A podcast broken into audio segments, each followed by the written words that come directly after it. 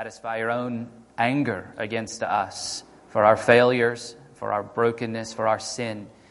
You have solved the great problem that we all face. And so we look to you now and we ask that you would speak to us through the words printed on these pages. Speak to us freshly, speak to us powerfully. We all need transformation, and you do it by your word. And so we expect that, and we ask you to do it this morning in Jesus' name. Amen. You may be seated.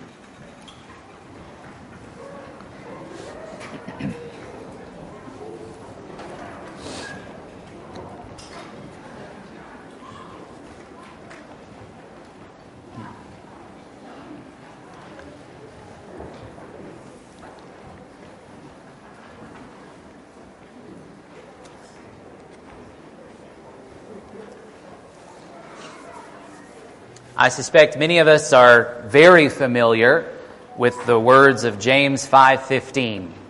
And the prayer of faith will save the one who is sick and the Lord will raise him up. We preached through the book of James back in 2020, and I think it might be fitting to revisit this verse before diving into our passage from Matthew this morning. This verse comes on the heels of verse 14, which says, Is anyone among you sick? Let him call for the elders of the church and let them pray over him, anointing him with oil in the name of the Lord. Thus, when Christians are sick, and it's possible that the situation James specifically has in view is when a Christian is bedridden ill, so that they can't go to the elders themselves, but must invite the elders to come to where they are. When Christians are sick, they are here commanded to summon the elders. Then, once summoned, the elders are commanded to pray over the sick person, over him, probably because he is lying in bed and cannot get up. What are the elders supposed to pray? What are they supposed to ask the Lord to do for the sick person? James says, right there in verse 15, that the prayer of faith will save the one who is sick, and the Lord will raise him up. So it seems that is what the elders are supposed to be asking the Lord to do to save the sick person, to raise him up. The elders are to pray this promise of God, to ask the Lord to do what he's promised to do right here save the sick person and raise him up. That's an interesting way to put it, don't you think? He doesn't say, and the prayer of faith will heal the sick person. Now, certainly saving the sick person may very well include healing the sick person from his ailment immediately. But it seems like James wants the elders to be making a deeper, more important request.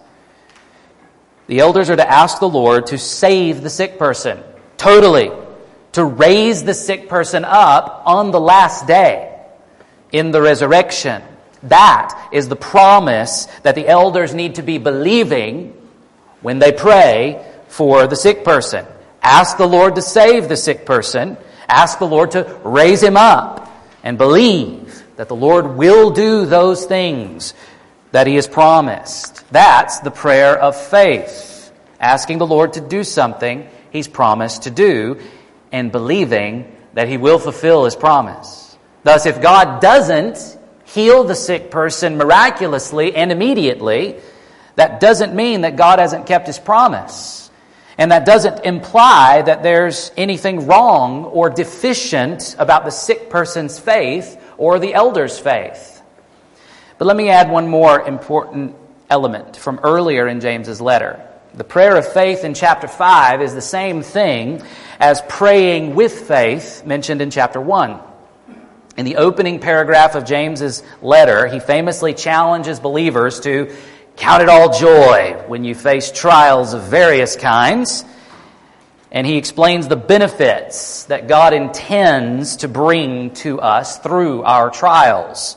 Then in James 1 5 and 6, he addresses believers this way If any of you lacks wisdom, and in context, he most assuredly means if you realize you lack wisdom in the midst of a trial. If any of you lacks wisdom, let him ask God, who gives generously to all without reproach, and it will be given him. But let him ask in faith, with no doubting. For the one who doubts is like a wave of the sea that is driven and tossed by the wind. Thus he commands believers in the midst of a trial, and sickness can be a trial, to pray, to ask God specifically for wisdom. When we face a trial, we need wisdom to endure it properly and to receive the benefits that God offers through our trials. But we need to ask God with faith. What does He expect us to believe when we're asking God for wisdom in the midst of a trial? We must pray for wisdom, believing that God is good, that He gives generously, meaning that He gives with a single minded intention to do you good. So, if we hold together the teaching of James 1 and James 5, what is the prayer of faith? It is asking God to do something that He's promised to do believing that He is good and that He has a single minded intention to do only good to His children, and believing that God will fulfill His promises. He will do what He has said He will do. As we return to the Gospel of Matthew, we're going to dig deeper into the connection between prayer and faith. As we've been in the Gospel of Matthew for almost a year now, we've seen how Jesus is bringing the heavenly kingdom to earth. Matthew has told the story in such a way to root Jesus' identity, his words, and his deeds in the Old Testament. Matthew has highlighted how Jesus has taught with the royal authority of the king, calling his followers to live as citizens of the kingdom of heaven now. And Matthew's highlighted how Jesus has demonstrated his royal authority Oh, through a variety of miracles, and in particular, expelling demons from people, setting sinful people free from demonic slavery and oppression. The disciples have been along for the ride, but they have been authorized and empowered by Jesus to do these same kinds of things, these same kinds of authoritative deeds. We've watched the disciples struggle to understand and to fail to believe and listen to Jesus. At the end of Matthew 16, we got to hear Peter affirm correctly Jesus' royal messianic identity. You are the Christ, the Son of the living God. Then Peter immediately chastised his Lord for saying that he must suffer, die, and rise from the dead. And then at the beginning of Matthew 17, Jesus took Peter, James, and John to the top of a high mountain with him to witness his transfiguration an event that they have been forbidden to talk about until Jesus is raised from the dead. Now, Jesus and these three disciples are coming down the mountain where they, along with the rest of the disciples, are about to get a very important lesson. If the three disciples, Peter, James, and John, were supposed to understand from the transfiguration that they really need to listen to Jesus, now they are going to see how listening must be accompanied by faith. John MacArthur sets the stage nicely. He writes, For this lesson, the scene shifts dramatically from the mountain of glory to the valley of despair. We begin in Matthew chapter 17, verses 14 and 15, with a father's desperate prayer. And when they came to the crowd, a man came up to him and, kneeling before him, said, Lord, have mercy on my son, for he has seizures and he suffers terribly. For often he falls into the fire and often into the water. I can almost hear Peter saying to James and John, You see, this is why we should have stayed up on the mountain. We've moved from the heavenly heights to the demonic depths here. A crowd and a commotion welcome Jesus and the three disciples back down to the ground.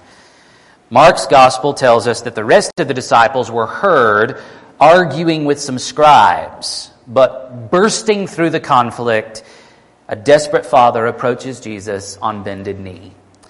What we read in verse 15 is very much a prayer of faith. The man says, Lord, have mercy on my son.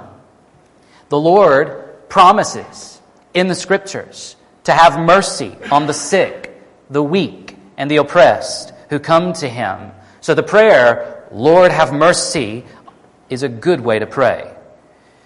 What we'll see in just a minute, however, when we glance at Mark's account a little more closely, is that this man's faith is blended, mixed, confused.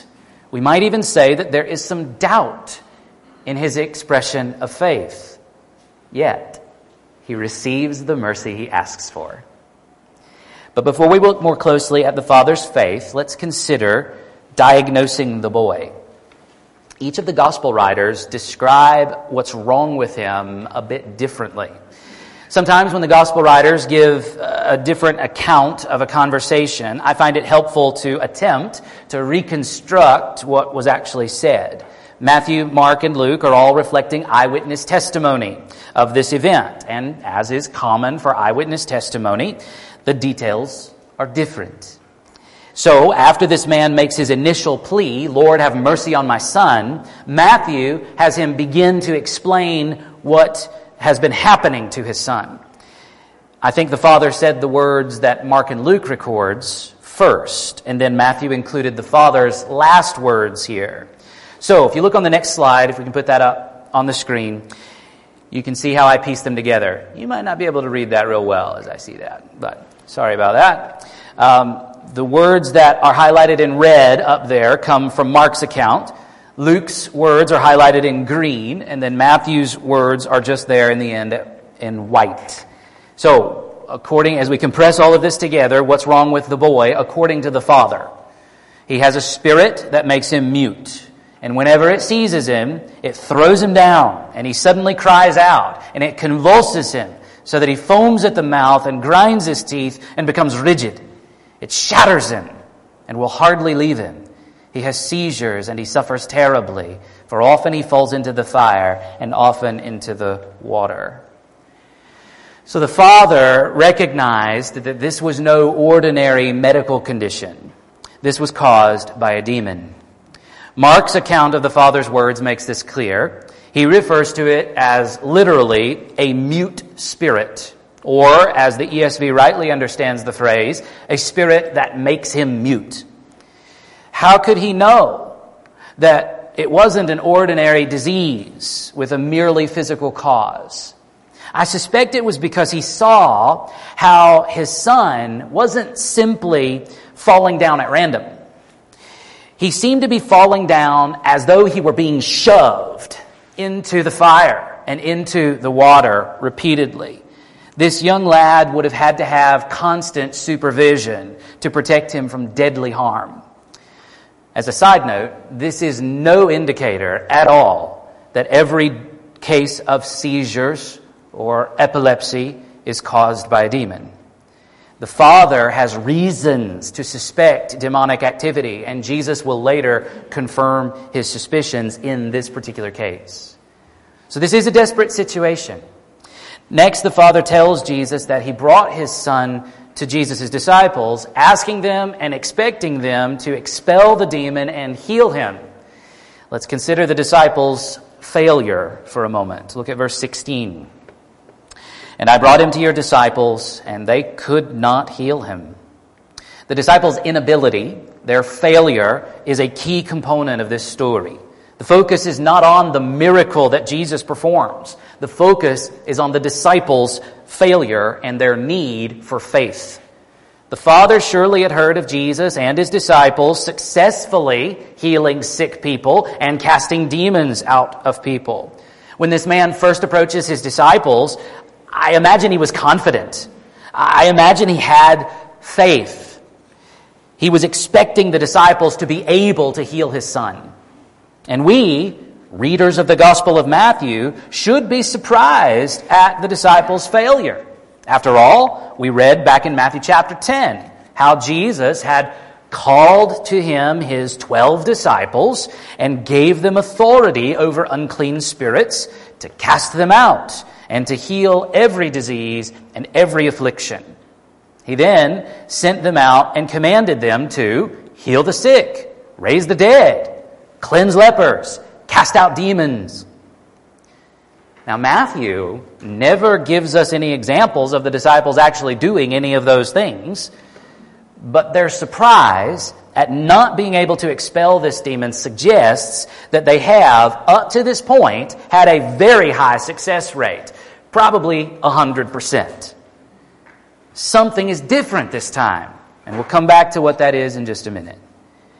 So, in response to the Father's telling Jesus that the disciples were unable to heal his sick, demon oppressed son, Jesus expresses some divine frustration. Look at verse 17. And Jesus answered, O faithless and twisted generation, how long am I to be with you? How long am I to bear with you? Bring him here to me. Some view this exclamation by Jesus as an expression of merely human emotion. Jesus, the man, is frustrated with the lack of faith on display in this generation. However, I see this as divine frustration specifically because it echoes God's own expressions of frustration in the Old Testament. The double how long echoes most closely Numbers chapter 14. In response to the 12 spies' report about the land of Canaan and its gigantic inhabitants, the people of Israel believed the majority report and refused to believe the Lord, who had promised to give them victory over the inhabitants of the land and to give them the land of Canaan to possess. Caleb and Joshua believed the Lord's word and tried to persuade the people, but the majority ruled on that day. And then the majority was getting ready to stone Caleb and Joshua to death. But the glory of Yahweh appeared at the tent of meeting, and we read these words in Numbers 14:11. And Yahweh said to Moses, How long will this people despise me? And how long will they not believe in me, in spite of all the signs that I have done among them? Also, Jesus' indictment of the people, including his disciples, as a faithless and twisted generation recalls Yahweh's own judgment of the people reflected in the Song of Moses in Deuteronomy 32 5. This song was a prophetic indictment of the people. Deuteronomy 31:19, setting the song up, indicates that this song was to serve as a perpetual witness against the people of Israel. They were to learn this song and teach it to their children before they even entered the land of Canaan. Yahweh tells Moses in Deuteronomy 31 21, and when many evils and troubles have come upon them, this song shall confront them as a witness, for it will live unforgotten in the mouths of their offspring. For I know what they are inclined to do even today, before I have brought them into the land that I swore to give. Thus, when Moses complains about the people of Israel in Deuteronomy 32 5 being a crooked and twisted generation, he's actually prophesying. They were a crooked and twisted generation in his day, to be sure, but this is what they will be when God sends them into exile. The song goes on to characterize them as idolatrous, and their idolatry is what would provoke Yahweh to spurn them and send them into exile using the Assyrian and Babylonian armies. Already, Yahweh, through Moses, was indicating that this was the path that they would walk. And then in verse 20, he describes them as children in whom there is no faithfulness. The flip side of faithfulness is faith. And the Greek Old Testament uses the normal Greek word for faith in this verse. So when Jesus indicts this generation as faithless, he's indicating that they've got no faith in the Lord. The generation of his day, even after the Lord had graciously brought the Jewish people back into the land he had graciously given them, is just like the generation of Israel who went into exile. They remain to this day under the judgment of God, faithless, twisted, corrupt idolaters. And Jesus is here responding to the Father's report of the disciples' failure. So the disciples are being included as part of this generation, this faithless and twisted generation at this point. They are part of the faithless and twisted generation who provokes the Lord to a holy frustration. Interestingly, the reference to them as a twisted generation should remind us of Paul's words later in Philippians 2:15 where he applies this phrase to the whole world. All of humanity at all times in all places is a twisted generation, not merely the Jews of the first century. Thus we are all caught up in this indictment. All of humanity could be spoken of with these terms. Even the disciples the 12 men who were closest to Jesus during his lifetime on earth show themselves to be faithless and twisted. While Jesus' rhetorical how long questions are surely an expression of his frustration, they actually have an answer. How long will Jesus be with and put up with these people? Not forever. How long will Jesus be with and put up with these people? Only probably for a month longer at this point in the story. He is conscious of his coming execution. He will be leaving very soon. The date of the crucifixion is on the calendar, and it is right on the horizon for Jesus. He knows that he has been sent by his Father, and he knows that he will be returning soon to his Father, leaving behind, in a certain sense, this generation of people but even Jesus' divine frustration is tempered with mercy and compassion. He summons the disciples to bring to him the demonized boy. And in verse 18, we'll see Jesus' defeat of the demon. And Jesus rebuked the demon, and it came out of him, and the boy was healed instantly. We know from the other gospel writers that the demon has one last hurrah, throwing the boy down to the ground one last time forcing him into a silent fit, causing him to thrash about and foam at the mouth. But, as always, Jesus commanded the demon to leave, and the demon left immediately. The boy immediately stopped foaming at the mouth and was able to speak again, and Jesus lifted him to his feet, normal and healthy. Matthew moves past this very quickly. He wants to focus on the disciples. So we move on into the climax of the lesson of the story. They ask why they were unable to do what Jesus just did. And Jesus teaches them about mountain moving faith. Look at verses 19 to 21. Then the disciples came to Jesus privately and said, Why could we not cast it out? He said to them, Because of your little faith. For truly I say to you, if you have faith like a grain of mustard seed, you will say to this mountain, Move from here to there, and it will move, and nothing will be impossible for you. This part of the story is not recorded by Luke at all, but it will be helpful for us to draw in Mark's account of this conversation. So, the question is why were the disciples unable? Matthew says it was because of the disciples' little faith. Mark says in Mark 9:29 this kind cannot be driven out by anything but prayer. Now, if you're reading the King James Version or the New King James Version of Mark 9 29, you'll read the words by prayer and fasting.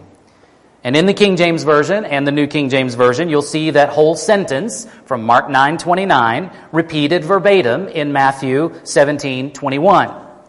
If you're reading pretty much any other Bible version, you'll see Matthew 17:21 marked off with brackets or relegated to a footnote. If you don't notice the footnote, you might be alarmed to think that your Bible has skipped a verse or removed a verse. But rest assured, that is not what is going on.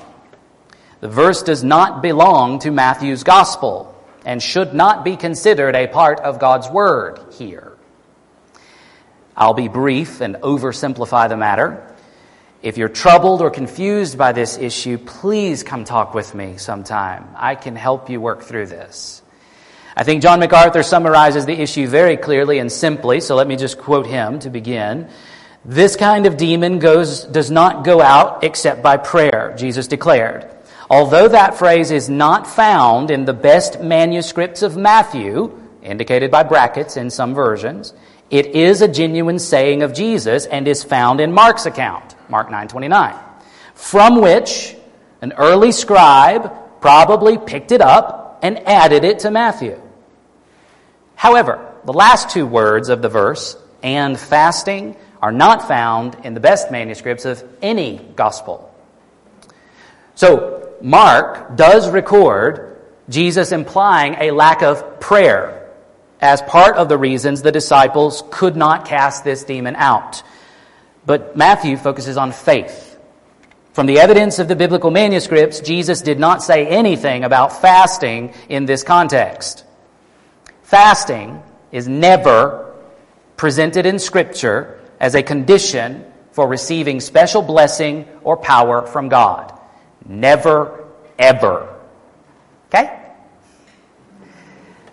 I'll add some words from Pastor Doug O'Donnell, whose sermons from Matthew's Gospel have helped me a lot over the years. Regarding Matthew 17 21, he says, We don't have this verse in our more modern editions of the Bible because the earliest and best Greek manuscripts discovered in the last 400 years, since the publication of the King James Version, do not have it. But be not dismayed by textual variants. It is likely that some pious monk, while copying Matthew, inserted this phrase on prayer because that's how Mark's account ends. This kind cannot be driven out by anything but prayer, Mark 9 29. And that monk inserted the bit about fasting because, well, medieval monks liked to fast and thought everyone else should as well. It's not a joke. So then, with that technical detail out of the way, why could the disciples not cast out the, this demon? Matthew focuses on the little faith of the disciples. Only Matthew records Jesus' teaching about mountain moving faith here. But I don't think Mark's emphasis on prayer says anything different. Rather, isn't prayer just the verbal expression of faith? When we ask God to do something, Shouldn't we be asking Him to do things we believe that He can and will do? One writer has described prayer as faith breathing. More specifically, it is our faith exhaling. Listening to God would be inhaling. As we take in God's Word, we listen to Him, as the disciples were commanded up on the mountain. And then we respond with prayer. We breathe in by listening, we exhale by speaking, praying to Him. Commentator Dale Bruner writes If we talk to Him without listening to Him, no matter how much faith we believe we possess, we cannot honestly claim that we know what He wants. And I would add James's words about the one who doesn't pray with faith. James 1 7. For that person must not suppose that he will receive anything from the Lord. When Jesus actually casts out the demon successfully and heals the boy, isn't he responding to the prayer of the Father? And in Mark's account, very famously, we recall that there was something wrong with the father's faith. Matthew compresses the story, as he often does. After the disciples brought the boy to Jesus and the demon convulsed the boy one more time, Jesus adds some tension into the encounter. He doesn't immediately cast the demon out. Instead, he asks the father, How long has this been happening to the boy? And the father indicates that it's been happening over the course of several years, from young childhood. And then the father says these words to Jesus in the middle of Mark 9:22. But if you can do anything, have compassion on us and help us. Jesus responds with what I take to be shocked indignation in verse 23. If you can, all things are possible for one who believes. And then we read in verse 24 immediately the father of the child cried out and said, I believe, help my unbelief. And then Jesus finally casts the demon out of the boy and heals him. Perhaps Jesus is not immediately expelling the demon stirred some anxiety in the Father. Jesus' disciples had failed. Now, Jesus is asking questions that surely must have seemed irrelevant from the Father's vantage point. The Father sees this as an urgent matter, and he wants to relieve his Son from any more suffering. Perhaps the Father quickly reasons maybe the fact that the demon has been doing this to my Son for so long means that the demon's boy, the demon's hold on the boy is too strong, too strong even for Jesus. Maybe this is a hopeless cause. And then Jesus responds sharply to that word, if. Like he responded to Peter's, if. If it is you, Lord, on the Sea of Galilee. When he pulled Peter out of the water, he asked him why he doubted and chastised him for his little faith. The word if in our prayers might be a sign of our unbelief. Not always. But if we're praying, if it is you, Lord, if we're addressing God but not really sure that He's listening, we might be expressing our unbelief rather than our belief. Or if we're praying, if you can, we don't really believe in God's power. But there is one prayer that starts with if that God delights to hear. If you are willing. Jesus even prayed this way, at least on one occasion. In his prayer to his heavenly Father, he echoes the words he said to this desperate father. In Mark 14:36, we read Jesus praying, "Abba, Father, all things are possible for you." And in Luke's telling of the same account in Gethsemane, we read Jesus praying, Luke 22:42, "Father, if you are willing, Remove this cup from me. Nevertheless, not my will, but yours be done. That's a good prayer. That's a prayer of faith. We aren't told ahead of time what God's will is for a particular situation. Thus, if we must use the word if in our prayers, we dare not say, if it's really you, Lord, or if you can, if you're able, but rather it is fully appropriate to say to our Lord, if you are willing, please heal this person. That's not a sign of unbelief. We, like Jesus, must be willing to trust our Heavenly Father to do what is best in response to our requests. Father knows best, always. We've seen the disciples chastised most, multiple times in Matthew for little faith. Here, it resulted in their failure to do something that they had been authorized to do cast out demons and heal the sick. Apparently, as Bruner suggests, this authority is, quote, not a controllable possession that disciples can use at will or without the faith that says its prayers. But there's more to the story. What does little faith mean? Is it little or is it none? Is it little faith or is it no faith? Jesus had just included the disciples among this generation, this faithless, no faith generation. Was that hyperbole? Exaggeration? Or should we recognize that little faith really is no faith at all? Or perhaps measuring faith is a futile exercise, that we shouldn't really think in those terms at all. Why couldn't the disciples cast out the demon?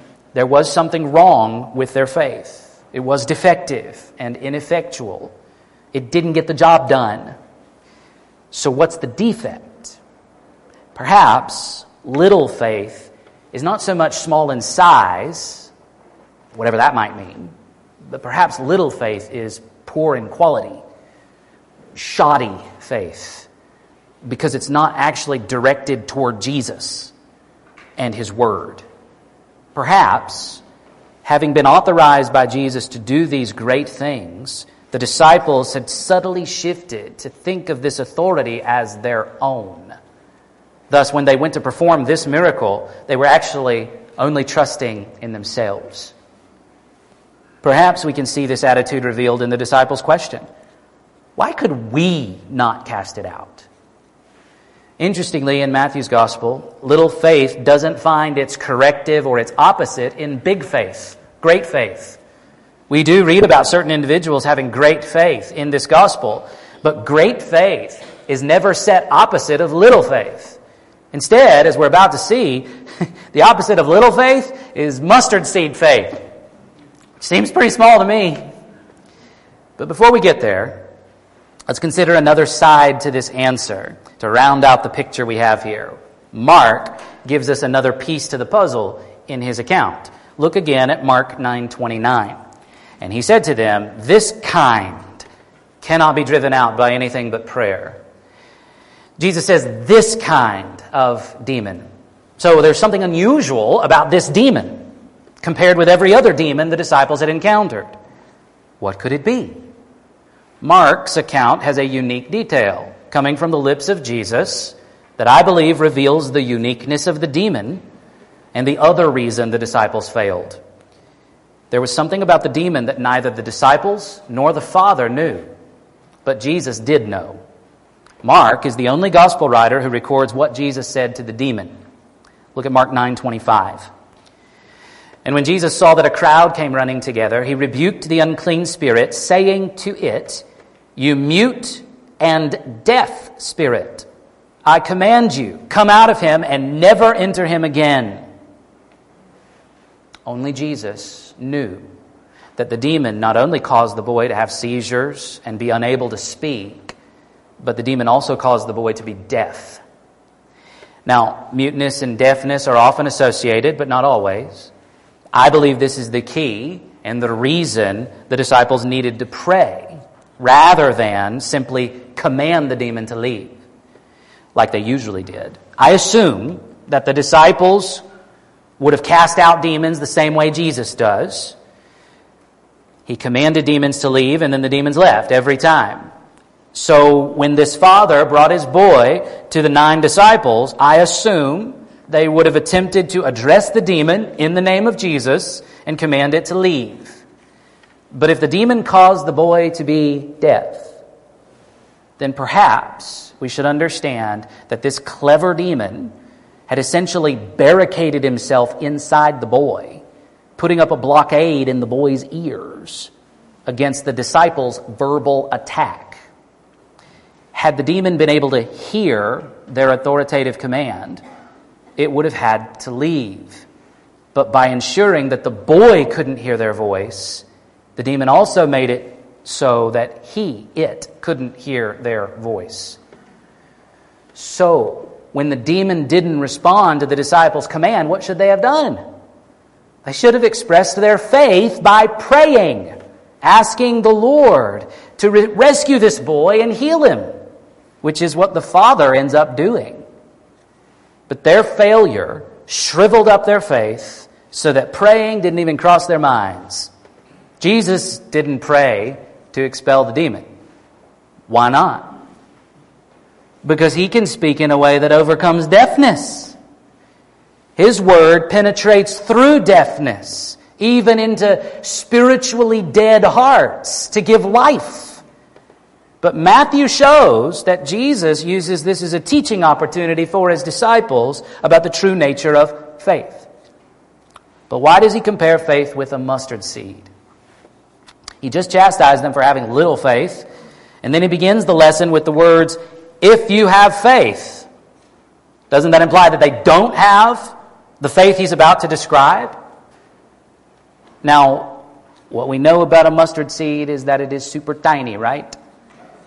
Here's a picture of one on the next slide up on the tip of someone's finger. You, can, you might have noticed the tiny one on the front of your bulletin, or maybe you didn't because, again, it's so tiny, but it's there on the front of your bulletin. So Jesus just chastised them for having little faith, and now he suggests that they don't even have faith that size. So either he's saying that their faith is so tiny that a mustard seed outweighs it, or he's saying they don't actually have any faith at all. They are part of this faithless and twisted generation. Perhaps size is not actually what's being talked about here. Yes, a mustard seed is famous for being tiny, but Jesus is here saying that tiny faith can move mountains. But mustard seeds, like all seeds, have life in them. They're not dead. Dale Bruner writes The point of Jesus' teaching here is that even if our faith is small, it is not feeble, for it is alive like seed, and God will do wonders with it and us. Thus, perhaps it's more the relational, life giving element of faith that's being highlighted in this comparison. Commentator R.T. France suggests faith is not a measurable commodity, but a relationship. And what achieves results through prayer is not a superior quantity of faith, but the unlimited power of God on which faith, any faith, can draw. The disciples, Jesus implies, had failed to bring any faith at all to bear on this situation. This is living faith versus dead faith, which takes us back to the book of James. It's not the size of faith, but the focus of faith. Life and power come through faith in Jesus, not faith in myself, and not even faith in the gifts God gives. That leads us to a final question What is the image of mountain moving intended to communicate? In all of the material I've read about this passage and related passages, over and over again, it, the suggestion is made that moving a mountain was proverbial in Jesus' day for doing something really hard or impossible. But at least in all that I read, no one has provided a single scrap of evidence for that assertion. When writers do suggest some evidence, they quote from Jewish rabbis hundreds of years after Jesus. Why do I bring that up? Who cares? I don't think moving a mountain was proverbial for doing something impossible or really hard in Jesus' day. It became a proverbial kind of saying later, probably based on a misunderstanding of what Jesus is saying here. I think Jesus is making a very specific point and when he uses this image again in Matthew 21, we'll see there that he's making a different but very specific point with this image. So, here, what is the point? What does this mountain represent? Not any hard or impossible thing. Instead, it is specifically picturing what the disciples just failed to do. Notice, again, the way Jesus words his teaching. If the disciples have mustard seed faith, then you will say to this mountain, Move from here to there, and it will move. What does that sound like? It sounds like saying to a demon inside a boy, Leave. And then the demon leaves. They tried that without mustard seed faith in Jesus and they failed. And when they failed, they didn't think to express faith by praying, asking the Lord to rescue this boy and heal him. And by the way, if you ever encounter a situation where you become convinced that a demon is involved, this is the strategy you ought to pursue. Deliverance ministries, so called, are very off on their understanding of how to handle demons. If this kind needs to be dealt with by prayer, that's going to be my strategy for any kind. It works. That's just a side note. Here, Jesus' point, again, is not on that, but on their faith or lack thereof. Jesus then extends the application by saying, And nothing will be impossible for you. In Mark's account, Jesus had said to the Father, All things are possible for one who believes. So is this then a blank check kind of offer to the disciples?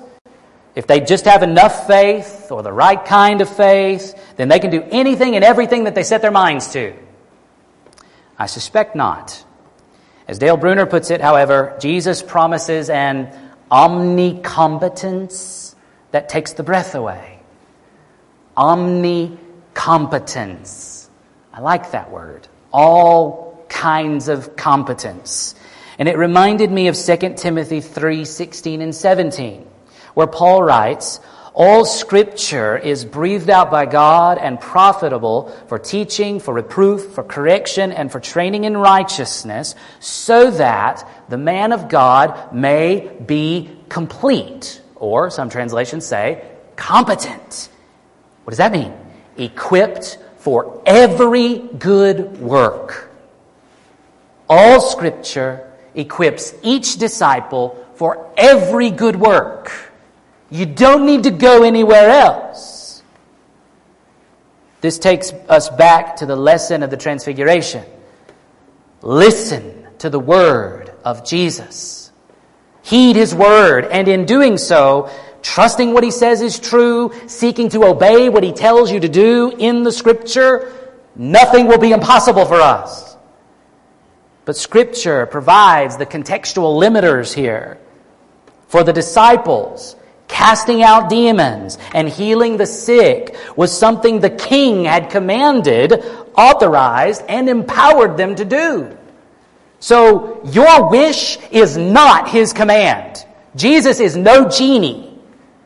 But rather, when his commands become your wishes, then we see this challenge accepted and his mission accomplished. So, Moved any mountains lately? Don't you have mustard seed faith, Christian?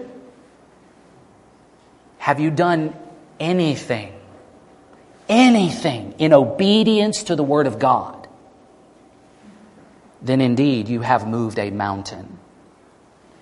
The Father had mustard seed faith. And he was the one who cried out in desperation and possibly confusion, I believe, help my unbelief. If this mountain represents the demonic enslavement of this boy and his resulting physical suffering, and if moving this mountain represents expelling the demon and healing the boy as the result of mustard seed faith, then surely the Father exercised mustard seed faith in his prayer of faith. Lord, have mercy on my son. That's all it took. Jesus is the one who actually moves the mountain. And even when Jesus tells the disciples that they will command the mountain and it will move in response to their command, it only moves because they're trusting Jesus to actually do the heavy lifting. The kind of faith on display here in the Father, mountain moving faith, is simply taking Jesus at his word. I don't think we should either limit mountain moving to the performance of miracles or extend mountain moving to any particular thing I happen to want God to do for me. The teaching that is summarized by the phrases name it and claim it, or the kind of so called praying that uses the language of decree and declare, is destructive, false, and evil. And the fact that this passage is used to support that is blasphemous violence against God's word. We do not and cannot and should not want to control God. Instead, Jesus is here illustrating ordinary Christian faith. A faith that believes God's power to accomplish His purposes, trusts God's wisdom in executing those purposes and rests content in God's answers to our desperate prayers of faith, even when the answer is no. It matters what we are trusting Jesus to do in any given context. Does the mountain being moved always look like what we expect? No. When we pray for healing or when we pray for the most impossible thing we can think of, which is the salvation of a sinner, and we don't see it happen, does that mean our faith is deficient? Is it my fault they don't believe? What does God's word command us to do? What is our responsibility toward our currently unsaved loved ones? We are responsible to tell them about Jesus, to show them what Jesus is like through the way that we live our lives. And we are responsible to ask the Lord to save them, to give them new hearts. But it is not our responsibility to make them believe. We do not, cannot, and are not expected to save anyone. The Father in this story is the good example, not the disciples. He comes to Jesus kneeling, humbly begging for mercy, believing that Jesus can solve his problem but uncertain as to whether or not Jesus would be willing. He doesn't need to know whether it is Jesus' will or not to heal his son before he approaches and asks. That's mustard seed faith. Even as Jesus chastises the if, because the Father is no longer confident that Jesus has the ability to do what is required, he doesn't indicate that the Father needs more or larger faith. Jesus knows that our faith is weak. It's not impressive. It's not big and strong. And it probably never will be in this life. But that doesn't hinder Jesus from doing what Jesus intends to do in your life. Never accept the lie that the reason God is not acting in your life the way you are wanting and asking Him to is because you don't have enough faith. Nevertheless, every one of us needs to grow in our faith. Every one of us needs to trust Jesus more consistently. Every one of us needs to believe His word more completely. Every one of us has moments of doubt where we could legitimately cry out with this Father, I believe, help my unbelief. And in those moments, that's exactly what we must do cry out. Cry out. When our faith is deficient, when we find ourselves believing lies, it is in that moment that we must turn to the one we're not really trusting and ask Him to help us. And the repeated promise of Scripture is, He will. The hymn we opened with this morning is exactly right in its chorus. We need grace from Jesus to trust Jesus more. I think I'd like for us to sing that. The music team would join me on stage here, just to close out our time. You want to trust Jesus more? Ironically, you've got to ask Him for that.